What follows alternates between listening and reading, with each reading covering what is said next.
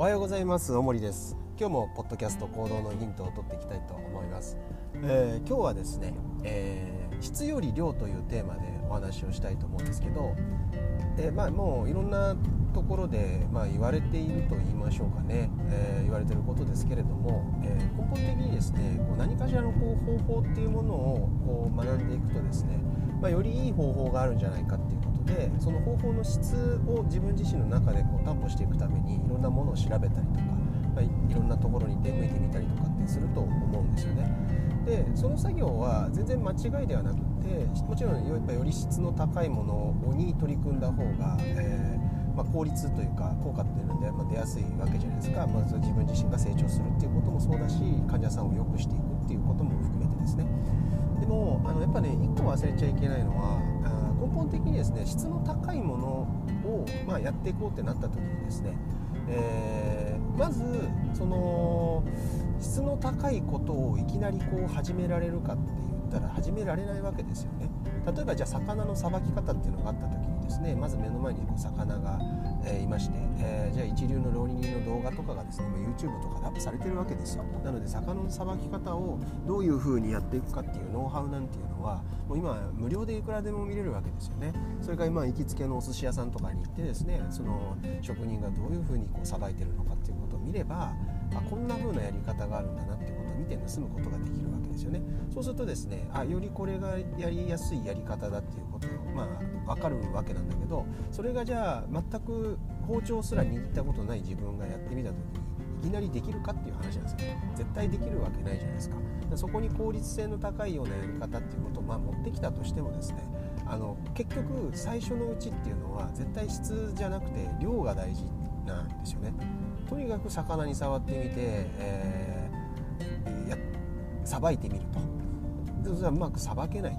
骨から身が剥がれないとかえー、税後すらアジとかだと税後っていうのがあるんですけど税後すらこううまく取れないとかね。そんなことだってあるわけじゃないですか。なのでねそこにはね圧倒的なまず量がいるっていうことなんですね。でその量をやることによってそのえー、まあ、量で何かこう取り組むわけですよね。だからその取り組んだことがですね自分自身に対して例えば感覚の精緻化っていうものを要求したりとかどういうことをこうえー、注意しないといけないっていうのを実体験ベースで教えてくれるわけなんですよ。でそれをですね何かしらの方法論で教わっちゃいけないっていうことなんですね。それは何でかっていうと分かった気になるから。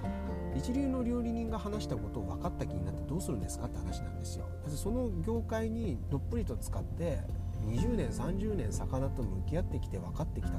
ことっていうのをですねポソッと言ってくれたものがですねなんで今の自分に理解できるのかっていう話なんですよね。分かるわけがないんですよね。まあ、もちろんねあの自分自身も何かに精通してるんであれば違う業界でどういう苦労があるかっていうことはなんとなくこう理解できたりするかもしれないけどでもそれって結局はですねあの自分自身の体験ベースのこのベースがあるからなんとなく分かるっていうことが言えるだけであって実際にそれが分かるっていうこととはやっぱ違うわけですよね。でそれがね分からなくていいんですよ。それ分からないっていうことが相手への敬意じゃないですか。相手が30年取り組んできたことに対する敬意じゃないですか。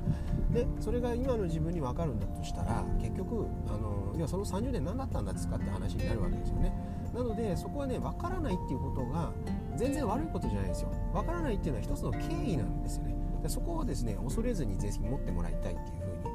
えー、思うわけですね。なので、まあ、まずですねそういったことで、えーと、まず質より量を徹底的にまずこなしていくと。それをこなしていった先に、えー、何かがあるわけですよね。触れるだってそうですよ。どういう触れ方がいいかっていうのは確かにあるかもしれないけどとにかくたくさん触れてみる。そこに意識を持ってきちっと何かしらの課題を持って触れてみるっていう経験が結局その触れるっていうことを変えていくんであってその一過的にね何かちょっとこう工夫してうまくいったうまくいかないみたいなのはまあ言ってみたらまあ事故みたいなもんでですね、まあ、ラッキーパンチみたいなもんなんですよね。そのラッキーパンチをじゃあ常に起こしていくためには何が必要かって言ったら結局は量が絶対にいるっていうことなんですよね。でこの量を量をやるっていうのは結局まあ何を習慣化するっていう、まあ、今まで話してきたようなこととリンクしていきますので、まあ、ぜひですねあの何かこうこれで合ってるんだろうかとかねこのやり方が一番最適なんだろうかみたいなことねあると思うんですよ。そういうふうに悩んじゃうことってあると思うんだけど、まあ、まずとりあえずやってみた方がいいと思うんですよね。10年20年やってみて分かるってことも当然あるだろうしで僕はですねよく表現として例えるのが、まあ、あの獅子おどしって分かりますかね？あのどっかの料亭とかにあるようなあの竹でできたやつでですねお水がこうジャブジャブとこう入っていくとある一定のところまで行くとポコンとこう、えー、岩にこう叩きつけられて水がこう落ちていくみたいなまあ、それがいい風情を醸し出すような、ね、音を鳴らしてくれるっていうやつがあるんですけど、まあ、そんなもんだと思います。蓄積されてるこの期間のうちっていうのは特別ですね何か変化ってないんですよ。でそれが溢れる時にですね大きく転換するっていうもんだっていうふうに、えー、捉えてもらうといいんじゃないかなというふうになので、まあ、もちろん目先の変化っていうものがないと自分自身のその成長を感じられないっていうのはもちろんあると思うんだけどでもですね、まあ、大きく捉えた時に自分自身の成長を、えー、かなりこう抽象度の高いものに設定しておくことができるんであればですねそんなにこう目先の成長に踊らされなくて済むと思うんです。えー、しかるべきことを、えー、じっくりとこうやっていくっていう取り組み方ができる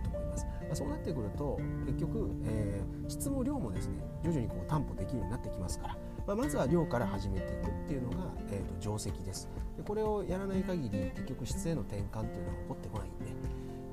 まずはしっかりと量をこなしていくようにしていきましょう。今日もありがとうございました。